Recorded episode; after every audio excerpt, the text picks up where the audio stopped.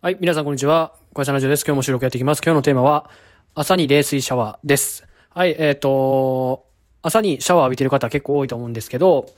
朝に冷水シャワー浴びると、まあ、めちゃくちゃいいよっていう話を今日ちょっとします。はい、えーまあちょっとね、最近気温が暑くなってきて、まあ寝汗とかかいてる、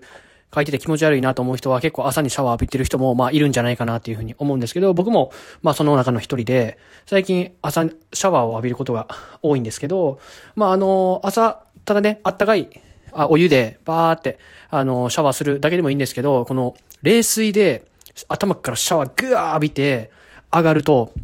めちゃくちゃなんかわかんないですけど、集中力上がるんですよ。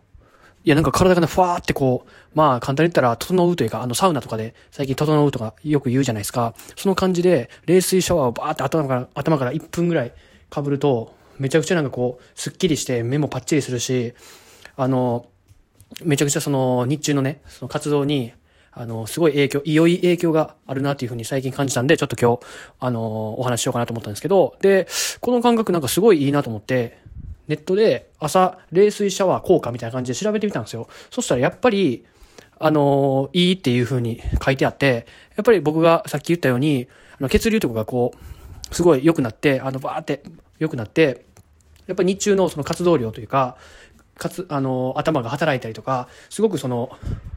いいっていう風に書いてたんで、やっぱり僕全然調べてなくて、その冷水シャワーをまあ気持ちいいと思ったんでバーって浴びてたんですけど、やっぱり調べてみると効果がいいっていう風に書かれてたんで、皆さんもね、まあ仕事されてる方とか、まあいろいろ、